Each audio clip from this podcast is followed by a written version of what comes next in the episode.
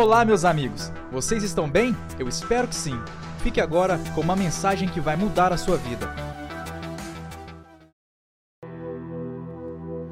Aleluia. Vamos lá, meu irmão. Você que está aí na sua casa, eu queria que você erguesse as suas mãos agora no sinal de rendição. Dê um sinal para Deus aí de que você não está distraído, que por mais que você está sentado no sofá,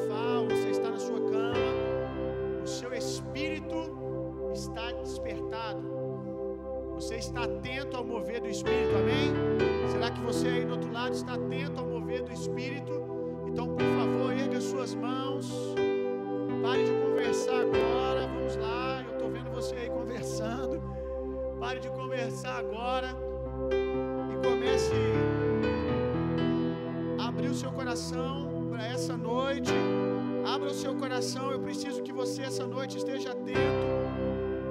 Eu oro para que no nome de Jesus você receba agora espírito de revelação e de sabedoria em nome de Jesus. Eu oro para que o seu coração agora receba uma unção de revelação. Eu oro por espírito de revelação agora invadindo as casas em nome de Jesus. Porque se você não tiver com os olhos do teu coração descortinado, aberto, você vai receber apenas palavras bonitas e você pode ser que termine essa noite me achando um bom coach, um bom mentor, um cara que tem uma palestra legal, mas não é o objetivo dessa noite. Se você não tiver com o seu coração aberto, sensível, você vai receber apenas palavras, um pão natural. Mas o que Deus quer dar para quer dar para você essa noite é um pão espiritual. Deus quer dar a você essa noite revelação. Deus quer alimentar você agora. Deus quer fortalecer você agora. E eu creio que o que Jesus vai liberar essa noite, se você comer, você vai receber vida, você vai receber saúde. Amém. Você vai receber cura, meu irmão. Você vai receber direção. Eu creio que se você já estiver com o coração aberto, já tem gente aí agora recebendo revelação sobre o que Jesus tem para você no seu chamado, no seu propósito.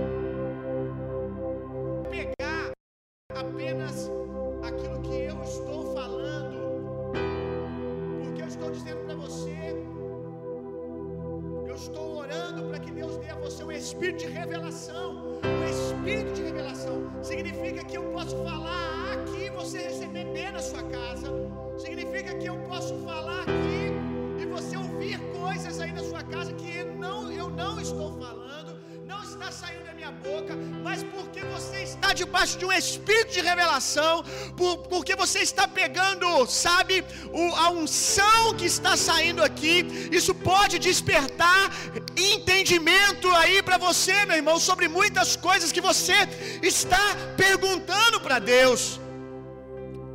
Amém. Eu vim agora falando com com o Dima sobre espírito de revelação. E essa noite eu preciso muito que você esteja debaixo desse espírito para você me ajudar. Para que você possa puxar tudo aquilo que Deus colocou no meu coração. Eu tô aqui com algumas pessoas quando nós estamos lá na igreja, há centenas de pessoas, e isso, centenas de pessoas com fome, você olha no rosto das pessoas e você percebe que elas estão com fome, aí isso puxa de você, você sente que o ambiente, sabe, as pessoas elas estão com fome, elas querem receber de Deus revelação, isso facilita muito, mas hoje eu estou com algumas pessoas aqui e a maioria de vocês estão agora no conforto da casa de vocês. Eu não estou vendo o rosto de vocês. Eu preciso pegar com o espírito aqui que você em casa está com fome. Me ajuda aí, meu irmão. Porque O espírito de revelação, quando você compartilha, ele multiplica. Quando você compartilha um entendimento, ele é multiplicado. Por isso que eu disse que eu posso falar A aqui e você receber B e C em casa. A Bíblia diz que no caminho, após o caminho ali de Emaús, os homens se assentam com Jesus e eles vão comer, e quando Jesus parte o pão, os olhos espirituais deles são abertos. E eles têm entendimento de quem estava com eles na mesa ali é Jesus. O que, que aconteceu? Pega isso aqui. Quando Jesus partiu o pão, diga comigo, partiu o pão. Quando Jesus partiu o pão, espírito de revelação veio e eles receberam entendimento. Encare o pão aqui como a palavra de Deus. Quando você compartilha a palavra, quando você compartilha uma revelação, se você do outro lado estiver debaixo desse espírito, você também vai ter revelação. Quando você parte o pão, ele é multiplicado, meu irmão. O pão, à medida que os discípulos iam passando, ele ia multiplicando. Eu tenho uma palavra para ministrar ao seu coração essa noite, muito preciosa muito poderosa. Mas como eu disse, eu creio que eu vou falar coisas aqui e muito mais o Senhor vai falar com você aí por causa do espírito de revelação. Vamos lá, pegue a sua Bíblia comigo, que Jesus me ajude. Pegue a sua Bíblia comigo aí.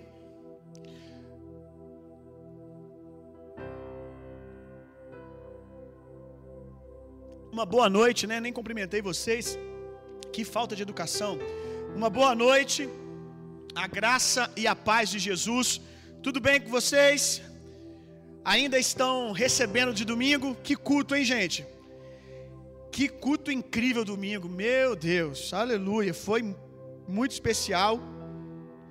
Jesus nos agraciou com aquela palavra preciosa e como eu disse aqui sobre o espírito de revelação, eu tenho certeza que tem gente que está comendo daquela palavra até agora. Outras coisas estão abrindo dentro do seu coração depois daquela palavra. E domingo, domingo a gente falou muito sobre redenção, né? Porque nós estamos nesse contexto de Páscoa, como eu falei domingo, uma Páscoa como nunca houve, uma Páscoa única. Uma Páscoa única. E essa Páscoa, estava dizendo que a gente falou muito sobre redenção domingo, né? E a gente vai continuar falando hoje, porque Páscoa, o ápice dela, o ápice dela foi o final de semana, ressurreição de Jesus. Mas a Páscoa na agenda de Deus, o povo judeu, ele vai comemorar a Páscoa até quinta-feira. Eu até falei errado, porque tem essa questão dos dias que o povo judeu, o dia deles começa ali quando o sol está indo embora, nasce, né? É, começa o início de, na verdade, termina e começa um outro dia. E eu falei com vocês que Páscoa ia até quarta, então a boa notícia é que a gente ainda tem até quinta para viver milagre, até quinta ali por volta de 5, 6 horas da tarde. Eu falei que terminava quarta, mas na verdade a Páscoa termina na quinta-feira. Então até quinta-feira, antes eu disse que muita água ia rolar até quarta.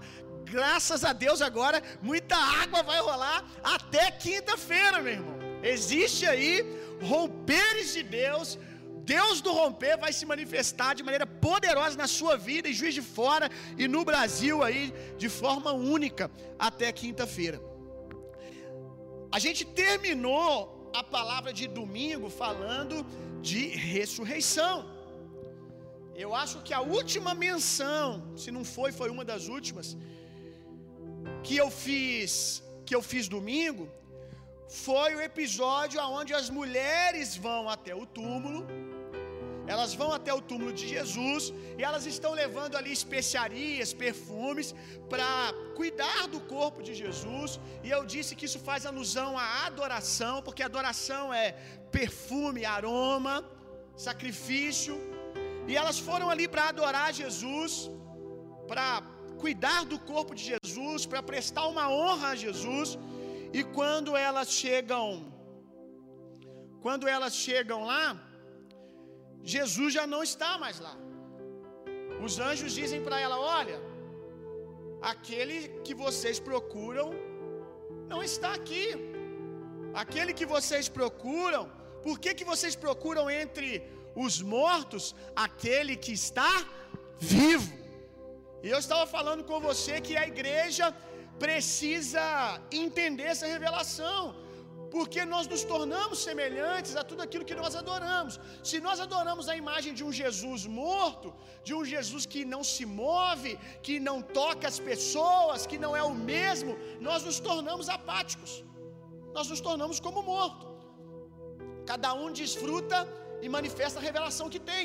Então a igreja precisa ouvir essa mensagem. Jesus está vivo e nós precisamos nos relacionar com Jesus vivo. Ah, pastor, isso é óbvio, mas não parece, porque muitas pessoas tiram Jesus da história delas. Elas não precisam de fé para nada, elas têm o controle da vida delas o tempo todo. Elas não acreditam que Jesus cura ainda, elas não acreditam que Jesus ainda discerne a mente das pessoas e transmite aos corações, elas não acreditam que os dons estão vigentes. Nós não, nós acreditamos num Jesus vivo e nós adoramos um Jesus vivo, um Jesus que fala, que toca e por isso nós nos tornamos uma igreja viva, abundante, amém? Então foi assim que nós terminamos uh, o nosso domingo. Foi assim que nós terminamos o nosso domingo. Vamos lá, João capítulo 20, e nós vamos avançar daqui. João capítulo 20, verso 1. No primeiro dia da semana, Maria Madalena foi ao sepulcro de madrugada, sendo ainda escuro, e viu que a pedra estava removida. Diga comigo, a pedra estava removida. No original, João, no original aqui, a, é, a pedra havia sido rolada a pedra havia sido rolada. É importante você pegar isso. A pedra havia sido rolada. O tema da ministração dessa noite é: diga comigo, não role a pedra. Vamos de novo. Não role a pedra. Diga para quem está do seu lado, pare de rolar a pedra. Diga para quem está do seu lado, não toque na pedra. Não role essa pedra. João, ele não é o único que dá esse testemunho acerca da pedra rolada na ressurreição de Jesus. Todos os outros evangelhos vão dizer que quando elas chegaram lá, a pedra já havia sido removida. Há alguns detalhezinhos que nós encontramos nos outros né, a respeito de um terremoto, de um anjo ter rolado a pedra, mas em todos os casos, ninguém aponta que homens rolaram a pedra, que as mulheres rolaram a pedra, que algum ser humano tocou nessa pedra. Essa pedra foi rolada de maneira sobrenatural. Aleluia. Embora todos os evangelhos, João, Mateus, Marcos e Lucas, narrem que a pedra foi rolada, aqui que começa. Eu falei que hoje, hoje você vai fritar, meu irmão. Se você me ajudar aí no espírito de revelação, você vai fritar hoje. Todos falam da pedra rolada, só que apenas João, apenas João utiliza uma palavra que é galau. Galau. Se você quiser escrever, galau et reaven, que quer dizer pedra rolada. Poxa, pastor, o que, que há de poderoso você usar uma palavra, né, uh, no original para falar o que o texto já fala? Poxa, o texto já fala. O texto já diz que é pedra rolada, então então o original está apenas concordando com o que a nossa Bíblia diz. Só que lembra que eu disse que em todos os outros eles usaram outra palavra para rolar a pedra?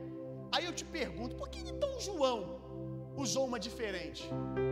Se os outros três usaram outra palavra, por que, que apenas João usou a palavra galau?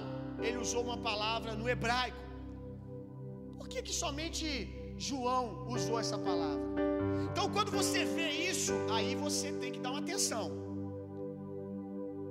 Porque se os outros usaram outra palavra, o normal seria o João usar a palavra mais casual. Mas ele buscou uma palavra do hebraico. Então ele está dando um código aqui, meu irmão. Ele está dando um sinal de intencionalidade. Ele está fazendo algo e sabe que está fazendo. Nós sabemos que a palavra de Deus ela é toda inspirada pelo Espírito. Então, quando for escrever, eu vou fazer uma viagem aqui. Vamos lá. Aí João ia escrever, ele falou assim: "Ah, vou usar a palavra tal". Aí como se o Espírito falasse assim: "Não, não, não. Usa galau". Usa a palavra galau. E João usou. Aí vem o questionamento: o que, que há de especial nessa palavra? Essa palavra, meu irmão, ela só foi usada mais uma vez na Bíblia. Essa palavra só foi usada mais uma vez na Bíblia, num episódio aonde pedra é rolada. Antes de nós lermos o episódio onde essa palavra é mencionada, e vai aí usando a sua curiosidade, onde será que foi? Vamos ver se você acerta. Eu quero que você entenda que nessa narrativa aqui de João e da pedra rolada, as mulheres aqui, Maria tipifica a igreja, ok? Acredito que a maioria de vocês já me ouviram pregar algumas vezes uh, usando essa alusão. Maria tipifica a igreja, ok? Então, quando Jesus aparece para Maria ali, é uma tipificação de Jesus e igreja. Não esqueça disso, ok? E quando eu disse para você não remova a pedra, nós já entendemos aqui que Maria não tocou na pedra. É um convite para que a igreja não remova a pedra. A igreja não pode tocar na pedra. A igreja não pode remover a pedra. Provérbios 26, 27. Abre aí sua Bíblia. Ei, vamos lá, meu irmão.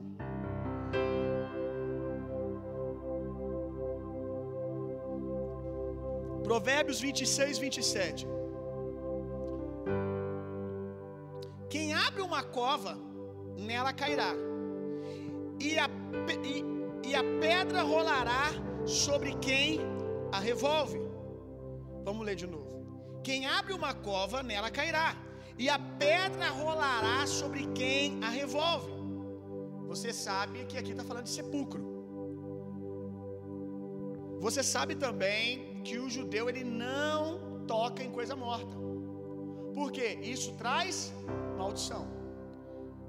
Não é à toa que quando você vai a um cemitério lá em Israel, você não pisa em, em túmulo. Isso é uma particularidade aqui no Brasil. Lá em Israel, você não pisa nos túmulos. Como nós vemos aqui o túmulo de Jesus. Você anda ali em volta do túmulo, mas você não está pisando no túmulo, porque ele está dentro de uma dentro de uma espécie de caverna, né? Sepulcro.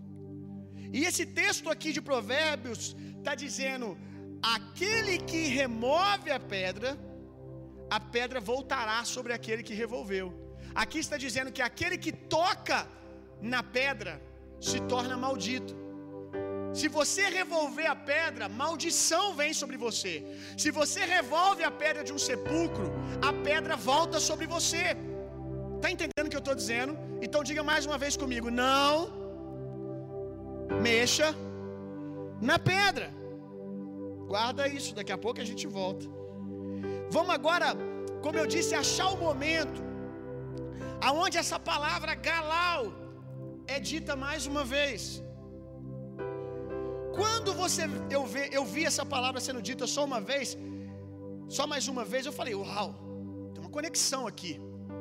João ele faz questão de usar essa palavra remetendo a um outro momento. E olha isso, gente. Abre a sua Bíblia. Olha onde essa palavra foi mencionada. Abre a sua Bíblia comigo lá em Gênesis. Ei, vamos lá. Ajuda aí, Jesus. 29, verso 2 ao 10. Quem vem acompanhando as minhas últimas ministrações vai lembrar de uma palavra profética que Jesus deu para a nossa igreja. Eu não vou entrar aqui nela. Sobre a nossa igreja e sobre o Brasil. Sobre esse episódio aqui, sobre ovelhas se ajuntando ao poço para que o romper de Deus fosse liberado, para que o novo de Deus fosse liberado. Meu irmão, a gente vem assim, debaixo da graça de Deus, é, é, é favor de Deus sobre nós, profetizando com muita exatidão os tempos, sabe? Palavra, se você quiser entender essa linha do tempo, a palavra da virada, uma visão 2020. Depois, a palavra do acampamento sobre o cenário dos últimos dias, o espírito do anticristo e seus trabalhadores. Aí você a gente chega na mensagem desse final de semana que foi extremamente poderosa. Aliás, final de semana passado, sobre que tempo é esse. E você vai vendo uma linha do tempo. Você vai vendo o espírito de profecia liberando antes de acontecer aquilo que vai acontecer. E muitas coisas já foram liberadas por próximos meses, até o final desse ano, talvez até nos próximos anos. E uma das palavras proféticas que eu mencionei para a igreja está aqui. Irmão, quando eu falar, ó, eu vou pregar hoje e eu sinto que eu tô debaixo do espírito da profecia, eu tô tocando o dom do profeta. Muita atenção, meu irmão. Muita atenção. E eu, alguns dias atrás isso aconteceu nessa palavra aqui. Vamos lá. Verso 2 em diante, Gênesis 29, Gênesis 29, verso 2 em diante. E olhou, e eis um poço no campo, e eis três rebanhos de ovelhas que estavam deitados junto a ele, porque daquele poço davam de beber aos rebanhos, e havia uma grande pedra sobre a boca do poço. E ajuntavam ali todos os rebanhos e removiam a pedra sobre a boca do poço e davam de beber às ovelhas e tornavam a pôr a pedra sobre a boca do poço no seu lugar. E disse-lhe Jacó: Meus irmãos, de onde sois? E disseram: Somos de Arã. E ele lhes disse: Conheceis a Labão, filho de Naor? E disseram: Conhecemos. O que está acontecendo aqui, gente? Jacó, ele sai de casa para quê? Para buscar uma esposa. Jacó sai de casa para encontrar uma esposa. Disse-lhes mais: Está ele bem? E disseram: Está bem. Eis que Raquel, sua filha, que vem com as ovelhas aí. Raquel significa ovelha. Raquel significa ovelha. Significa igreja. Eis que a igreja está vindo aí. Ei, eis que a ovelha está vindo aí. Gente, não é difícil você pegar aqui que se Raquel é ovelha, Jacó é quem, gente? Jacó é Jesus. Jacó saiu de casa para quê?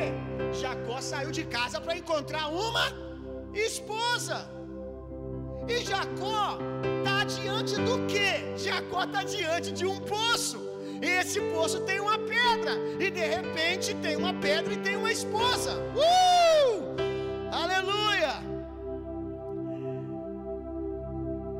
Verso 7: E ele disse: Eis que ainda em pleno dia não, há te não é tempo de ajuntar o gado, dai de beber as ovelhas e ide apacentá-las.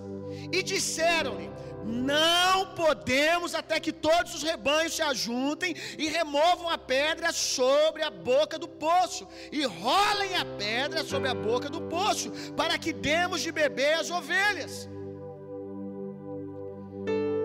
Aleluia.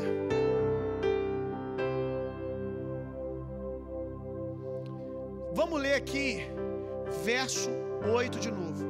Não podemos até que todos os rebanhos se ajuntem e removam a pedra sobre o poço, para que demos de beber as ovelhas. Entenda aqui que quando eles falam de remover a pedra, eles deixam claro que isso era uma missão no plural. Que mais de uma pessoa, eu vou continuar isso daqui a pouco, mas entenda que aqui eles falam que os pastores, quando era a hora, eles iam remover a pedra. Era mais de um para remover essa pedra. E disseram: Não podemos até que todos os rebanhos se ajuntem e removam a pedra de sobre a boca do poço, para que demos de beber as ovelhas. Estando ele ainda falando com eles, veio Raquel com as ovelhas de seu pai, porque era pastora. Então aconteceu que, vendo Jacó, Raquel, filha de Labão, irmão de, irmão de sua mãe, e as ovelhas de Labão, irmão de sua mãe, chegou Jacó e revolveu a pedra de sobre a boca do poço, e deu de beber as ovelhas de Labão, irmão de sua mãe. Verso 11: E Jacó beijou Raquel. Eita rapaz, para frente. Meu Deus, tem uns meninos desses lá na minha igreja, só que eles fazem isso na carne. Aqui ele estava no espírito. Rapaz, que rapazinho para frente, não fala com o pai, não fala com a mãe, né? Ah, eu tenho uma palavra de Deus. Eu tenho uma palavra de Deus, então eu, eu vou para cima. Uma, um parênteses aqui. Jacó talvez tenha pagado um alto preço por essa desonra.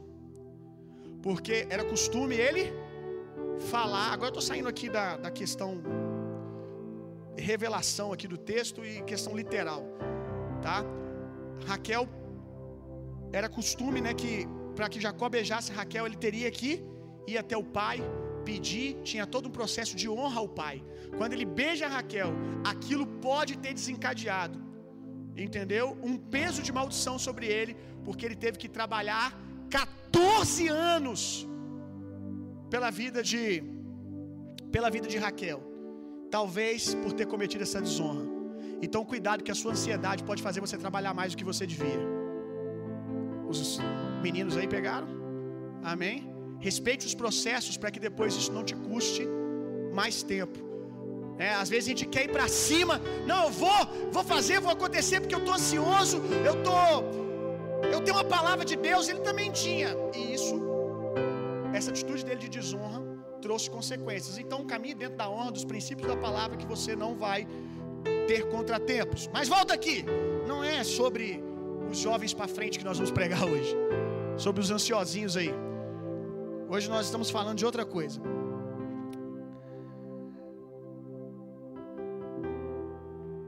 Uh, deixa eu achar aqui onde eu estava. Verso 10. Volta comigo aí. Gênesis 29, verso 10. Chegou Jacó e revolveu a pedra sobre a boca do poço. Gente, essa pedra, ela é mencionada que precisava ser removida no plural, por mais de um pastor.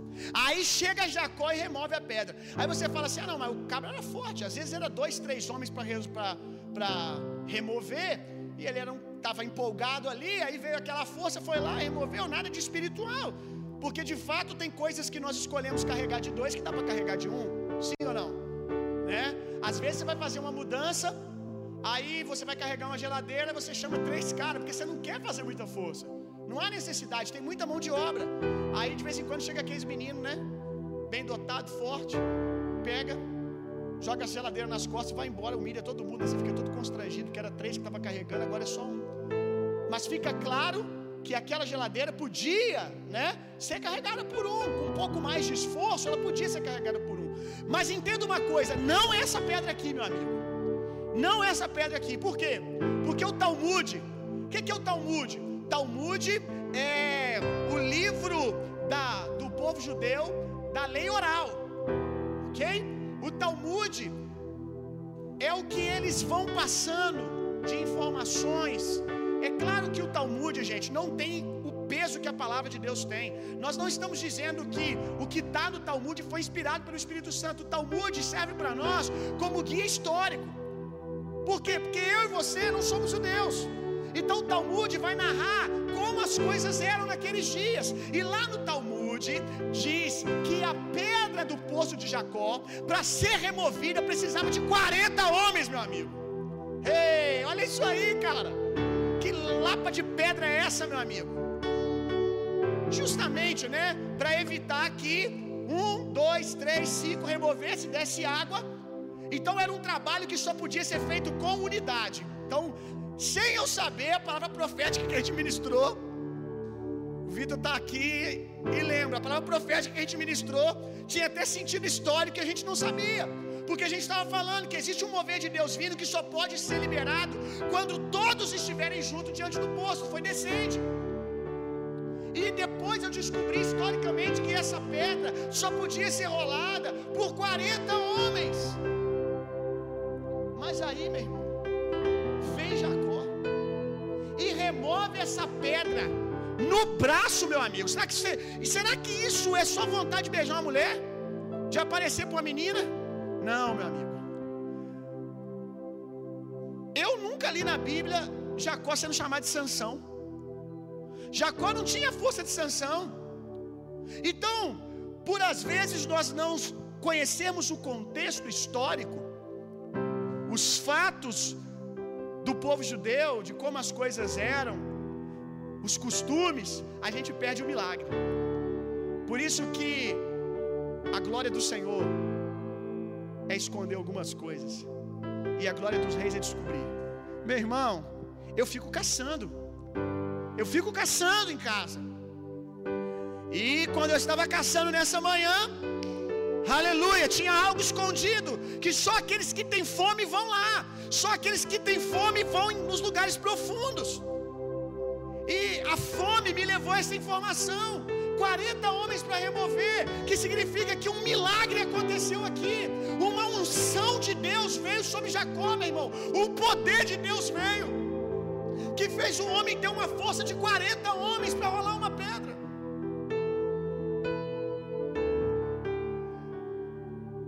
Aí você continua lá no Talmud. E vem mais umas preciosidades aí. O Talmud diz. Entenda uma coisa: o Talmud, gente, não foi escrito por homens que confessam Jesus. Isso torna esse testemunho que eu vou te dar agora mais poderoso ainda. Que mesmo sem conhecer Jesus, sem saber, eles falaram daquilo que nós conhecemos.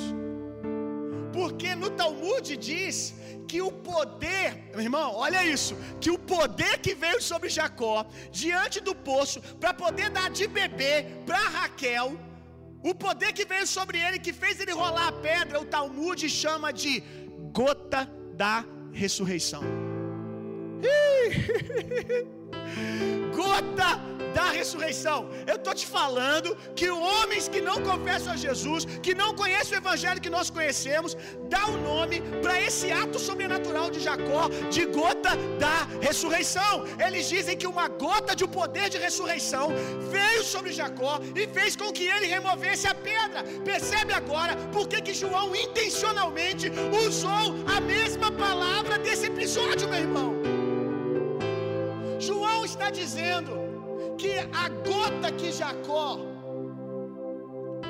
experimentou para remover a pedra, Jesus, dela foi abundado, hein? dela Jesus recebeu em plenitude. Eu te provo isso. A Bíblia diz que Jesus foi ressuscitado dos mortos com força e poder.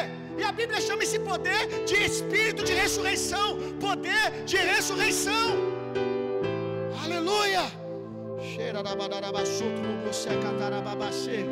É. Calma que tem mais. Jacó, quando ele remove a pedra, ele beija Raquel. E nesse contexto o texto diz que Jacó cai em prantos. Jacó começa a chorar. Por que, que Jacó está chorando? Você pode ter as suas suspeitas. Por que, que você acha que ele estava chorando? Mas o Talmud diz: o Talmud diz que Jacó estava chorando de emoção Por quê? Porque era costume em Israel.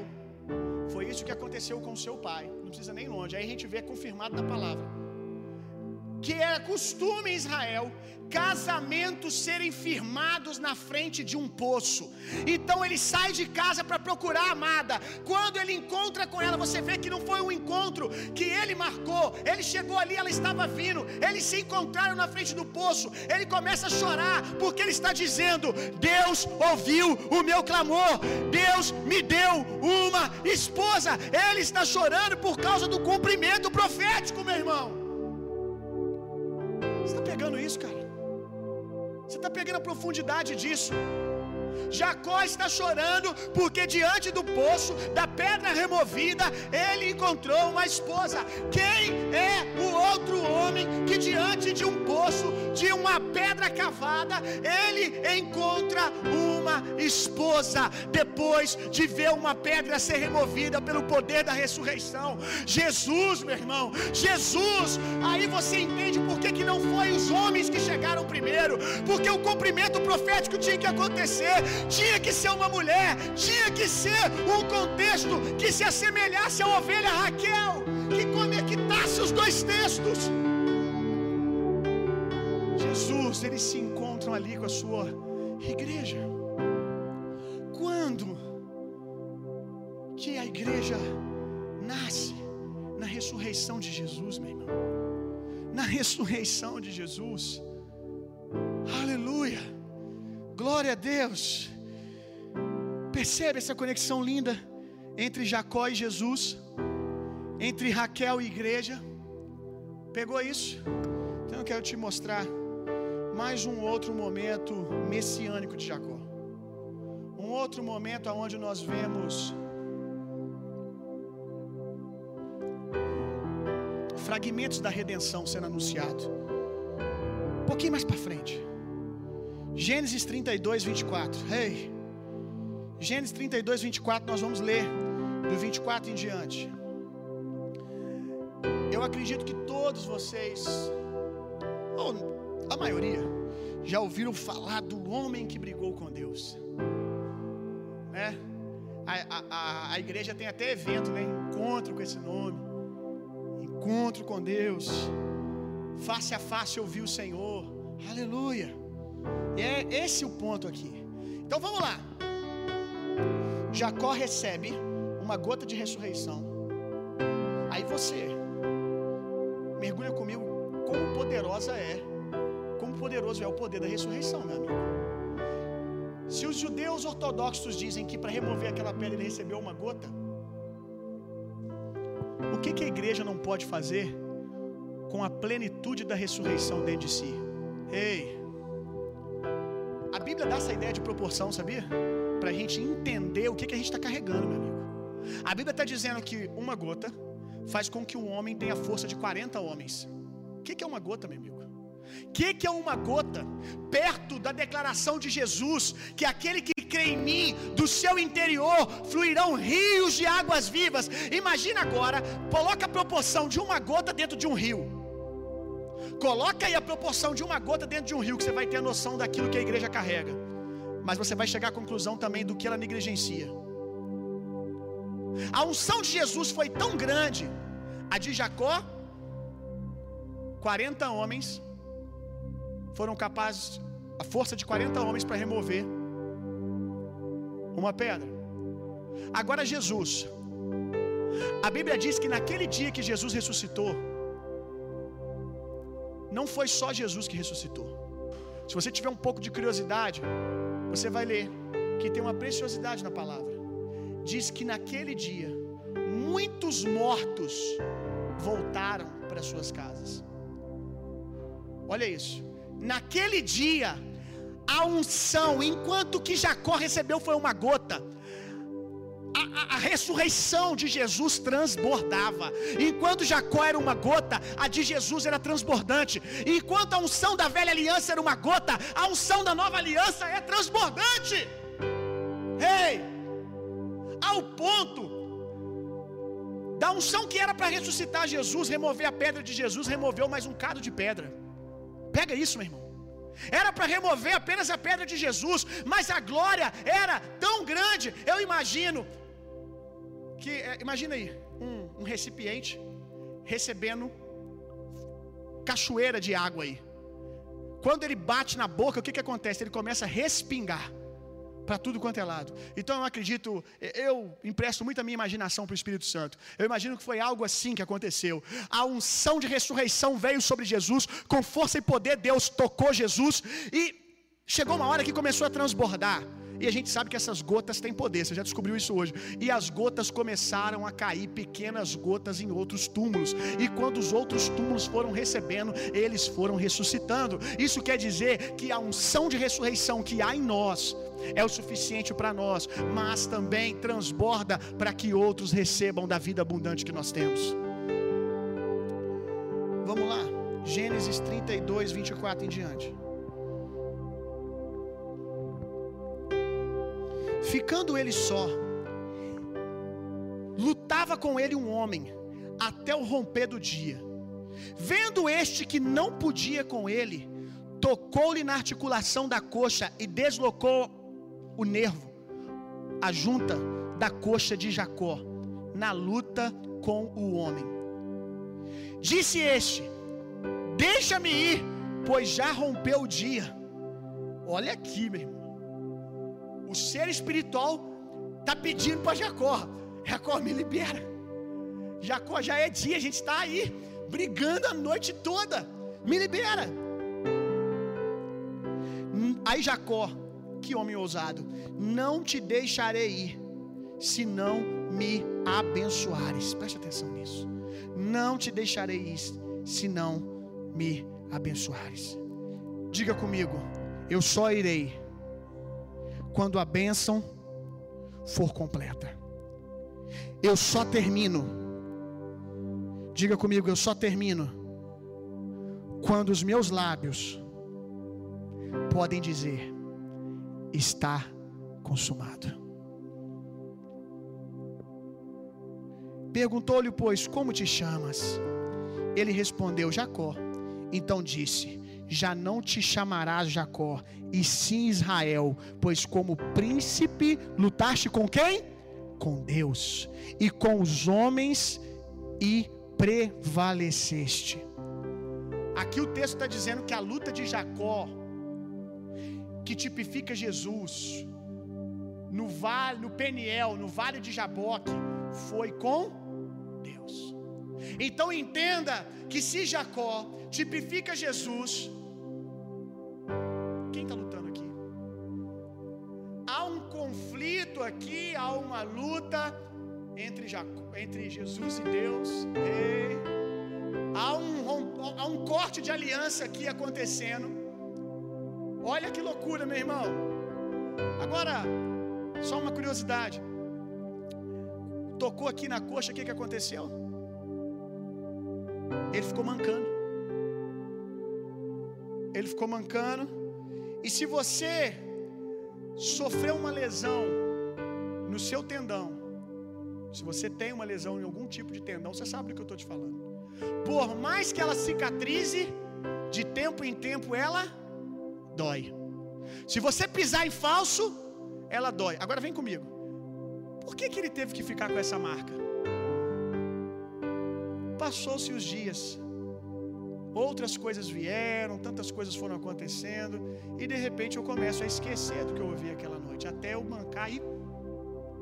Mão na coxa na Bíblia é aliança. Jacó, todas as vezes que ele mancava, ele trazia a mão na coxa, ele trazia a memória: eu tenho uma aliança. Então ele não podia andar sem se lembrar de que ele tem uma aliança. Ei, meu irmão, Jesus na ressurreição, eu já preguei sobre isso, sobre, sobre os fundamentos da aliança de sangue. E talvez você nunca se perguntou por que quando Jesus ressuscita, se ele ressuscita com o corpo glorificado, porque o corpo dele está glorificado, porque agora ele passa até pelas portas.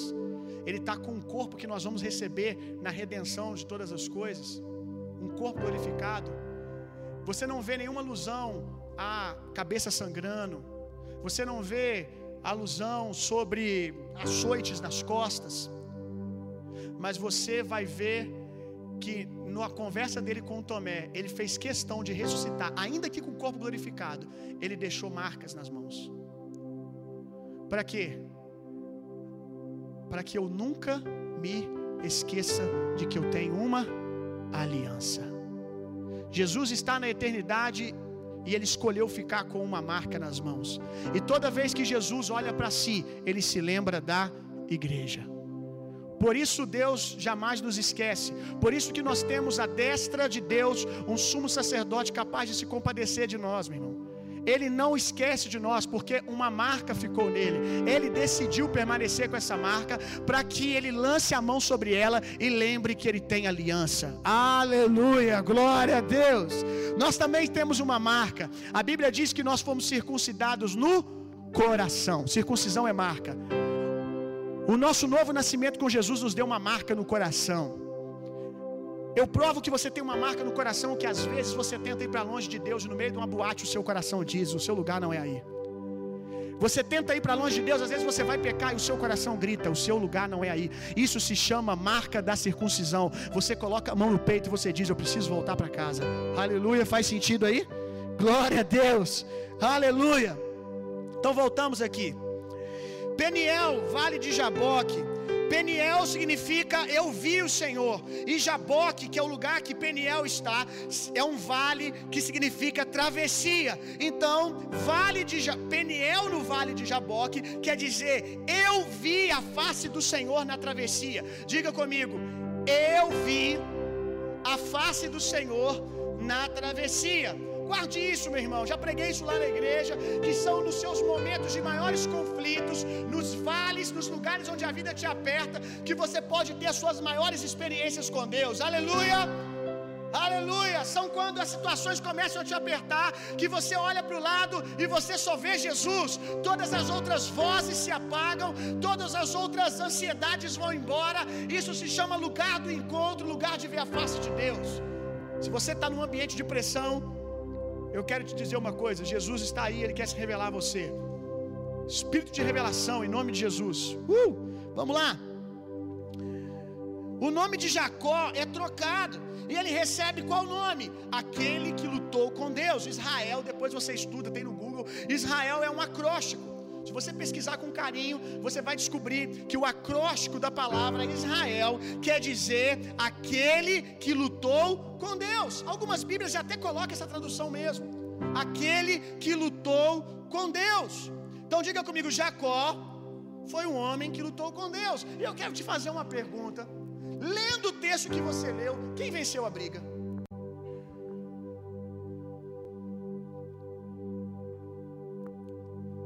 Dá um nó teológico na gente. Dá um nó teológico. Porque você leu aqui, Jacó disse assim: Eu só vou embora, só deixo, é, é mais forte, né? Eu só solto você, meu irmão. Pergunta: como é que um cara tem força para brigar com Deus? Hum, o que, que aconteceu antes? Como é que um cara tem força para brigar com Deus, Ronald? Como é que é um trem desse? Brigar com Deus. E aqui ele diz: Ó, eu só solto quando você me der a minha bênção. Quando ele troca o nome, que é você, você lutou com Deus, ele solta. Quem venceu a briga? Eu sei que dá um nó teológico, mas tem que dar, porque você vai ver a revelação que está aqui. Quem venceu a briga? Quem venceu a briga, meu irmão? Jacó. Agora eu vou te dar um nó teológico maior ainda. Mas a Bíblia diz que o nosso Deus nunca perdeu uma batalha.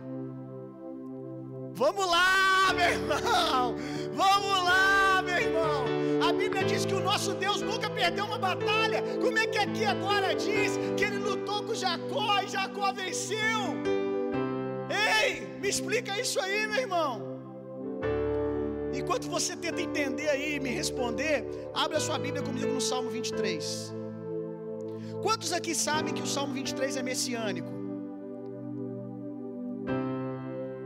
Se você não sabe, você sabe agora. E eu vou te entusiasmar a ler o Salmo 22, 23 e 24. de uma perspectiva messiânica, procurando Jesus ali, que você vai ver que o Salmo 22, 23 e 24 é a narrativa da redenção, é a narrativa da obra de Jesus por nós. E no Salmo 23, no verso 3 e 2, tem um momento que fala de um episódio da redenção. 3 e 4. Refrigera a minha alma, guia-me pela vereda da justiça, por amor do seu nome. Ainda que eu andasse pelo vale da sombra da morte, não temeria mal algum, porque tu estás comigo, a tua vara e o teu cajado me consolam. Ei, que está acontecendo aqui?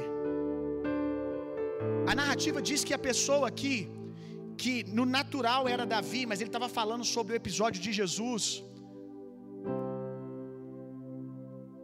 sobre a redenção. O que está acontecendo aqui?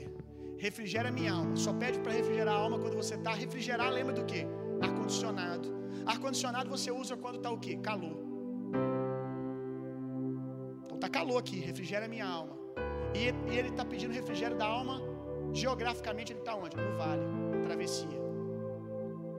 Ele está numa travessia. E no meio de uma travessia, no meio de um vale, ele diz: refrigera a minha alma.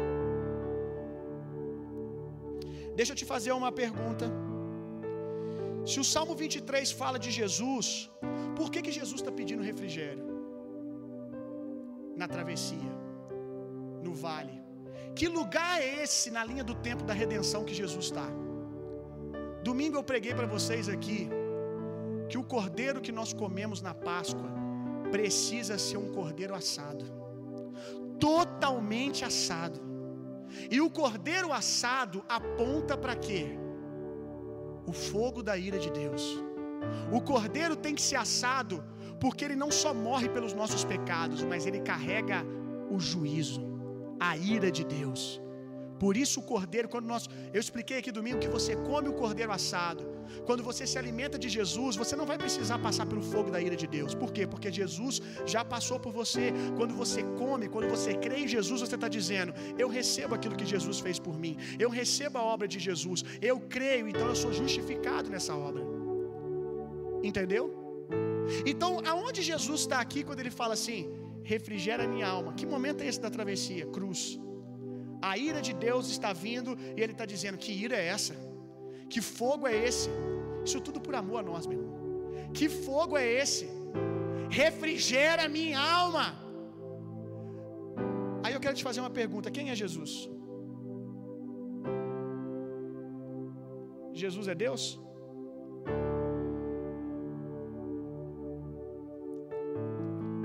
Corretamente você disse que sim. Agora eu vou precisar de muita ajuda. Jesus é Deus?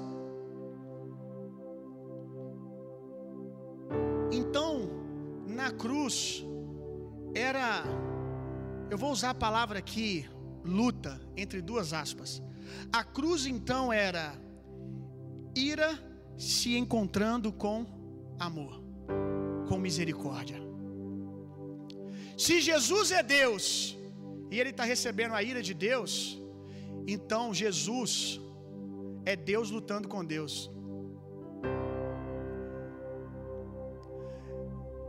Jacó tipifica Jesus. Então, o conflito de Jacó é Jesus lutando com Deus. E isso guarda você teologicamente quando você respondeu assim: Mas Deus nunca perdeu nenhuma batalha. Como que Jacó venceu Deus? A única batalha que Deus perdeu, Deus perdeu para ele mesmo. Tempo. A única batalha que Deus perdeu, Deus perdeu para ele mesmo. Porque Jacó tipifica Jesus. E nós aprendemos aqui que ele tinha recebido uma gota de ressurreição. Então Jacó aqui, ele está debaixo de uma unção. Ele tipifica Jesus. Jacó aqui é Deus lutando com Deus. Jacó aqui tipifica travessia, é o momento exato onde Jesus está na cruz e Deus está lutando com Deus, Deus está satisfazendo a sua própria justiça. Ei! Nesse vale aqui, a ira de Deus está vindo sobre Deus, porque Deus é Jesus. Nós não, não somos, ah, qual é a palavra? Com mais um Deus, me fugiu aqui agora. Uma das as pessoas que creem mais um Deus, me ajuda aí, Vitor. Panteísta. Nós cremos em um único Deus. Amém. Jesus é Deus. Então, se Jesus é Deus, Ele é a expressão do amor de Deus na cruz, da misericórdia de Deus, é Deus recebendo o seu próprio juízo. E nessa briga, quem venceu? Ei, nessa briga, Deus brigando com Deus, nessa luta de amor e ira, quem venceu? Abra sua Bíblia comigo lá em Tiago, meu amigo. Tiago, capítulo 2, verso 13. A misericórdia triunfa sobre o juízo. A misericórdia triunfa sobre o juízo. Na cruz, sei. Jacó, Jesus. Ele disse: Eu não saio daqui até ser concluído até que eu possa dizer: está consumado, toda a ira de Deus veio sobre ele, a justiça foi satisfeita e agora a misericórdia venceu, a misericórdia triunfou o juízo, o amor triunfou o juízo. Aleluia! Que loucura, meu irmão. Na cruz, juízo e misericórdia se encontraram. E a misericórdia venceu. Deus julgou a sua ira nele mesmo. Que amor é esse, meu irmão? Que amor é esse? Amor por quem? Pela igreja. Guarda o que eu vou te dizer, nunca esqueça disso. O nosso Deus é Deus que nunca perdeu uma batalha. A única batalha que ele perdeu foi para ele mesmo. Então ele continua vencedor, amém? A única batalha que Deus perdeu, entre aspas, Deus perdeu por amor. Aleluia. O amor de Deus venceu. Você não precisa mais ficar debaixo da ira de Deus, meu irmão. Aceite a misericórdia. Aceite Deus na cruz dizendo: Eu levo sobre mim as suas dores, os seus pecados, as suas maldições. Glória a Deus. Voltando no início de tudo, lembra que eu disse: você não pode tocar na pedra.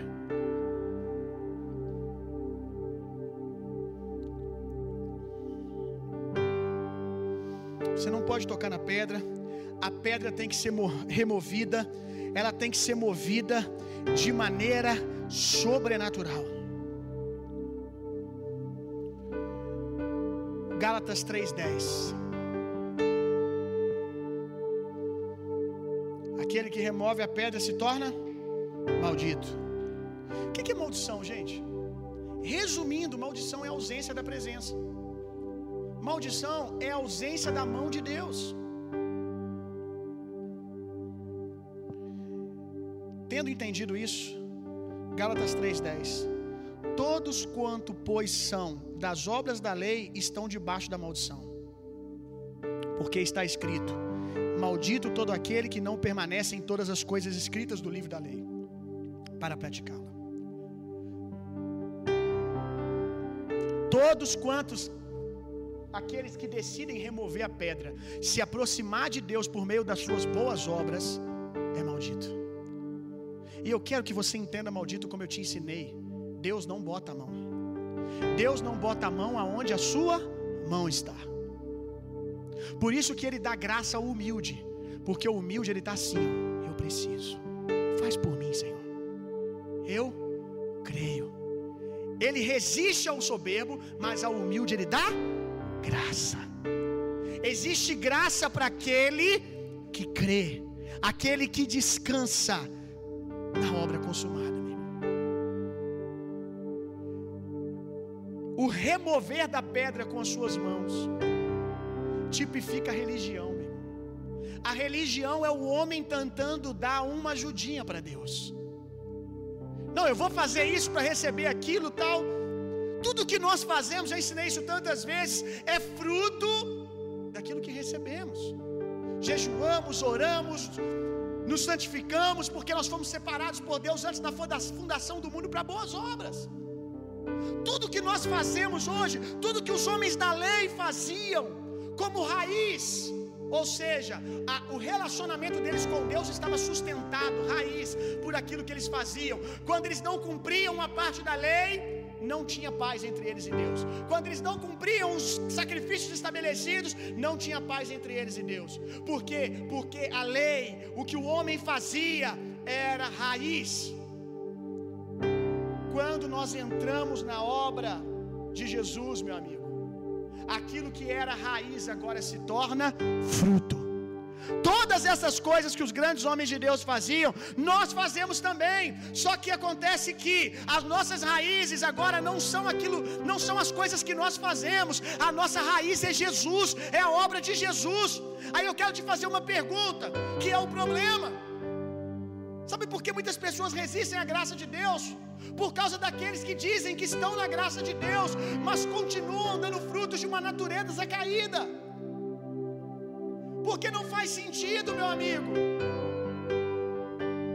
Porque se você está enraizado em Jesus, qual tipo de fruto você vai dar? Ei, meu irmão, se você é um pé de manga, você vai dar laranja? Se você está enraizado em Jesus, como o justo é como árvore plantada junto ao ribeiro, que no devido tempo dará o seu fruto. Eu sei que existe aqui devido tempo. Eu entendo que os novos convertidos passam por renovação de mente, e eles vão conhecendo a sua nova vida em Jesus, e eles vão dando fruto. Existem áreas da sua vida que você ainda não está dando fruto. Mas daí você ter problemas em querer dar frutos, em amar dar frutos, tem alguma coisa errada. Porque uma árvore saudável, ela ama dar fruto, faz parte do processo dela frutificar. Então, quando você está plantado em Jesus, o justo, Salmo 1, o justo é como árvore plantada junto ao ribeiro. Esse ribeiro é Jesus, é o rio que corre do trono de Deus. Se nós estamos em Jesus, nós vamos dar bons frutos, amém? Com o passar do tempo, cada vez mais, mais, mais, nós vamos ter prazer de dar esses frutos, porque é a nossa natureza. Aleluia! Mas nada daquilo que nós fazemos, nada daquilo que nós fazemos, nada, absolutamente nada, tem poder para ser fundamento para nos conectar com Deus. O que nos conecta com Deus é a obra consumada de Jesus. Porque se aquilo que você faz é o que te liga a Deus, o dia que você dá uma bola fora, eu não estou falando nem de pecado, eu estou falando assim: se o que liga você a Deus é o quanto você ora, o dia que você ora menos, você fica mal. Deus está de mal de você, Deus vira a cara para você. Quando você estabelece que o seu nível de relacionamento com Deus é quanto mais você jejua, o dia que você erra no jejum e come um chocolate, né? alguém na Páscoa, um enviado do capeta, te dá um chocolate, você esquece do jejum e come. Ah, meu Deus, eu estava fluindo, é assim que fala. Eu estava fluindo, nossa, agora acabou tudo. Aí eu tenho que voltar lá atrás e cumprir um monte de coisa para que de novo eu tenha esse sentimento de paz com Deus. Ei, meu irmão, por isso nós devemos ter um relacionamento baseado em Jesus. Nós amamos dar fruto, nós amamos acertar. Santidade é o fruto da nossa nova natureza. Agora, o dia que nós erramos o alvo, que eu sei aqui de João às vezes acontece. O dia que nós pecamos, graças a Deus por Cristo Jesus. Quando nós pecamos, um cordeiro é colocado sobre nós, nós somos revestidos. Assim como o dia que o Senhor encontrou Adão, ele matou um animal a qual nós acreditamos ser um cordeiro e cobriu Adão. No dia que nós pecamos, a graça de Deus nos guarda, nos protege, para que possamos continuar. Não! Lá de trás, mas da onde nós estávamos. Por quê? Porque não chegamos até ali pelas nossas boas obras, nós chegamos ali por causa da obra de Jesus. Então se arrependa, tome posse do sangue de Jesus e continue. Amém? Deu para entender? Não toque na pedra, meu irmão. A religião é o homem fazendo força para ver Jesus, é o homem fazendo força para poder ver Jesus, para poder ver ressurreição. As mulheres chegam, a pedra já está removida, elas nem podiam tocar. O Evangelho, meu amigo, o Evangelho é o poder do Espírito removendo essa pedra e nos dando acesso a Deus. É obra consumada de Jesus. Homem nenhum pode liberar esse poder, meu amigo. Se foi o anjo que removeu, ele só removeu por causa do poder de ressurreição que estava naquele lugar. Se foi o terremoto, não interessa o que aconteceu ali. O que aconteceu é que o poder de ressurreição que ressuscitou Jesus dentre os mortos, que opera na igreja, aleluia, removeu aquela pedra.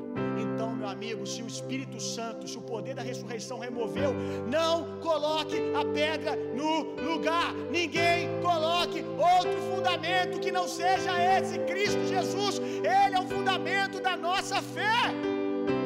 Aleluia! Não coloque mais pedras, meu irmão. Creia naquilo que Jesus te deu. O caminho está aberto, meu irmão. A pedra foi removida. E Jesus agora está olhando para a sua igreja satisfeito.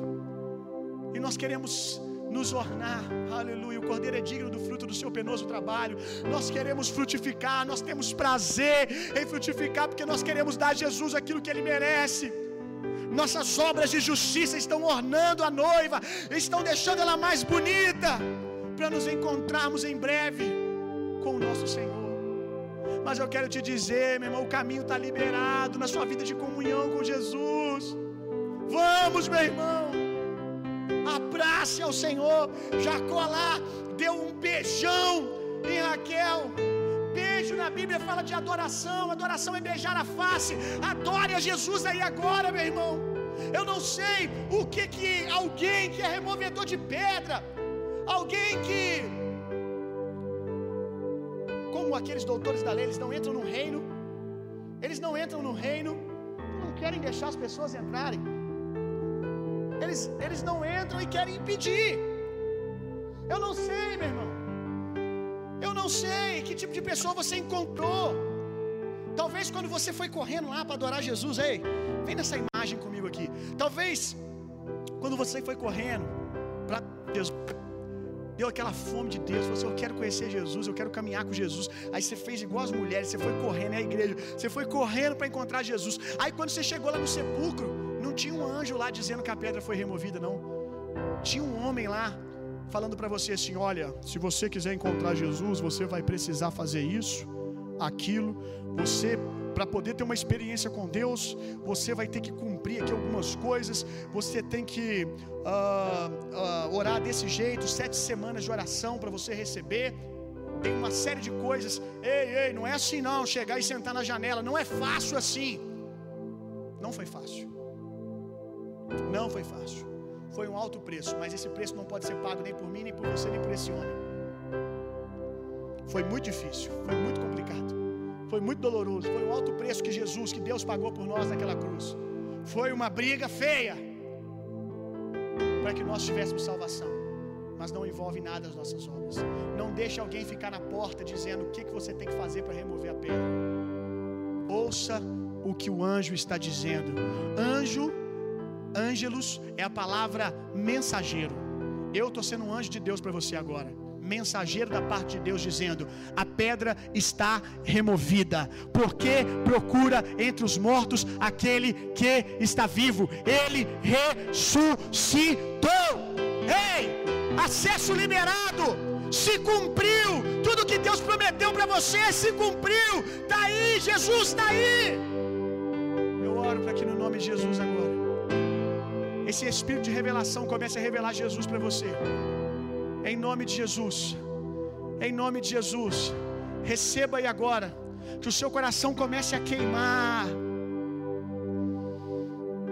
Que o seu coração comece a queimar. Como que Jesus se apresentando a você na sua casa agora. Talvez você está esperando o remover de algumas pedras. Você está esperando você. Ah, pastor, quando eu parar de fazer isso e aquilo, eu vou para Jesus. Meu amigo, você não precisa parar de fazer isso ou aquilo. é muito mais profundo. Você precisa crer naquilo que está feito, porque é a unção da ressurreição que vai te dar força para vencer essas coisas. Não espere mais para ir até Jesus, está tudo pronto. Não interessa como você está, se você crê, crê e você verá a glória de Deus. Creia e você verá todo o resto. Tem pessoas aí que estão, ah, eu não sou curada porque eu não sou um bom cristão. Eu não sou curada porque eu não cumpri isso, eu não cumpro aquilo. Você tem uma série de acusações, acusação na sua cabeça. Eu estou doente porque é, é, maldição hereditária, porque alguém fez isso, porque alguém lançou isso sobre mim, por causa disso e daquilo. Ei, meu irmão, está quebrado isso. A pedra da separação foi removida. A pedra da separação foi rolada. O poder da ressurreição já rolou essa pedra. Receba esse poder agora sobre a sua vida, como naquele dia que Jesus ressuscitou, vários outros ressuscitaram. Que você ressuscite agora em Cristo Jesus, que você receba vida e vida com abundância em o nome de Jesus. Que o seu corpo doente agora receba ressurreição que as suas dores agora recebam ressurreição, que a sua depressão agora receba poder de ressurreição. Ei, irmão, se uma gota fez aquele homem ter força de 40 homens, ei, eu estou sentindo fraco, pastor, estou me sentindo desanimado, eu acho que é corona, eu acho que é depressão. Ei, se apenas uma gota desse rio de Jesus tocar você essa noite, você será curado força chegando, força chegando, força chegando. Vida, vida, vida, vida, vida. Ressuscita, ressuscita, ressuscita, meu irmão. Levanta desse túmulo. Levanta desse lugar de maldição. Levanta desse lugar de morte. Em o nome poderoso de Jesus. Se tem pessoas aí que estão agora no seu coração decidindo ir até Jesus. Você está dizendo, eu quero Jesus. Se você está sentindo aí agora e entregando, você está aí no seu coração dizendo, eu entrego a minha vida a Ti, Jesus. Talvez não com essas palavras, mas existe um sentimento de entrega no seu coração. Se existe alguém aí se entregando para Jesus ou voltando para Jesus, você se perdeu da comunhão dos santos por causa de alguma coisa. Mas como eu disse em algum momento nessa mensagem, o seu coração tem gritado para voltar. Se você é uma dessas pessoas que está indo até Jesus ou que está voltando para Jesus, escreva aí. Eu me rendo a Jesus. Escreva aí. Se você está entregando a sua vida para Jesus agora, escreva aí. Eu me rendo a Jesus no YouTube, no Instagram. Escreva aí. Eu me rendo a Jesus. Se você tem alguma enfermidade, seja curado agora em nome de Jesus. Receba cura. Receba cura agora. Se você está sentindo cura, fogo de Deus agora na onde doía, fogo de Deus agora no caroço, fogo de Deus agora, um sentimento de cura vindo sobre você. Se você está sentindo cura agora em alguma parte do seu corpo, se uma dor foi embora, se você consegue fazer algo que você não conseguia fazer, teste, tente fazer algo que você não podia. Testifique aí, escreva, diga: Eu fui curado disso, eu senti cura nessa área da minha vida. Testemunhe Jesus aí. Aleluia, glória a Deus. Eu quero entregar algumas palavras aqui que o Senhor colocou no nosso coração. A nossa equipe de oração nos enviou. Glória a Deus. A nossa equipe de oração teve algumas palavras de conhecimento. Uma mulher com dor na coluna. Tem alguma mulher aí do outro lado com dor na coluna? Diga eu. Se apresente porque nós vamos orar por você. Quando a quarentena passar, meu irmão, e a gente não precisar mais do culto online, eu vou permanecer fazendo periodicamente um culto de milagres. Aonde eu vou trazer a minha equipe aqui só para a gente liberar orações, palavra de conhecimento e uma palavra breve sobre cura, sobre milagres e sobrenatural. Mas vamos lá, mulher com dor na coluna, se tiver aí dê sinal. Um homem que está se sentindo desanimado espiritualmente. É um homem se sentindo desanimado espiritualmente. Se o seu coração queima, diga aí sou eu. Receba agora renovo em nome de Jesus. Mulher com problema para engravidar. Tem alguma mulher com problema para engravidar aí? Dê sinal, que já já nós vamos orar por todos. Uma Janaína, tem alguém aí que se chama Janaína assistindo o culto? Se você não está aí ao vivo agora assistindo, quem sabe você está clicando agora no YouTube, já não é mais ao vivo e você está ouvindo o seu nome. Janaína, você tem andado muito preocupada e ansiosa. Guilherme, tem algum Guilherme aí assistindo o culto?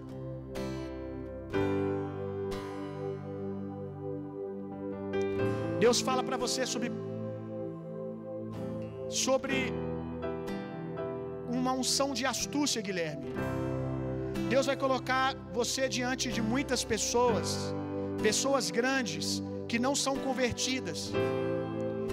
E eu vejo Deus te dando essa astúcia, esse discernimento, essa sabedoria para alcançar essas pessoas. Onde está o Guilherme? Se tiver um Guilherme aí, dê sinal.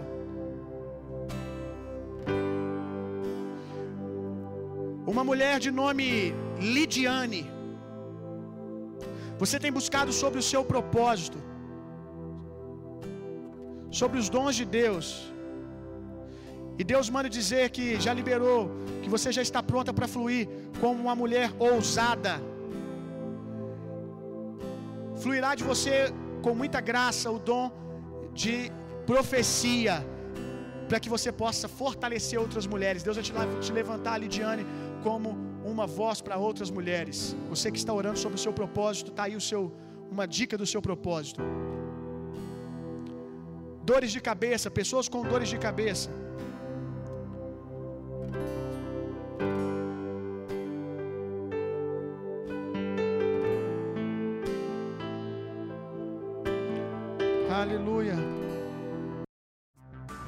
Que bom que você chegou até aqui. Esperamos que você tenha sido impactado. Para ouvir mais, siga nosso podcast e nos acompanhe nas redes sociais.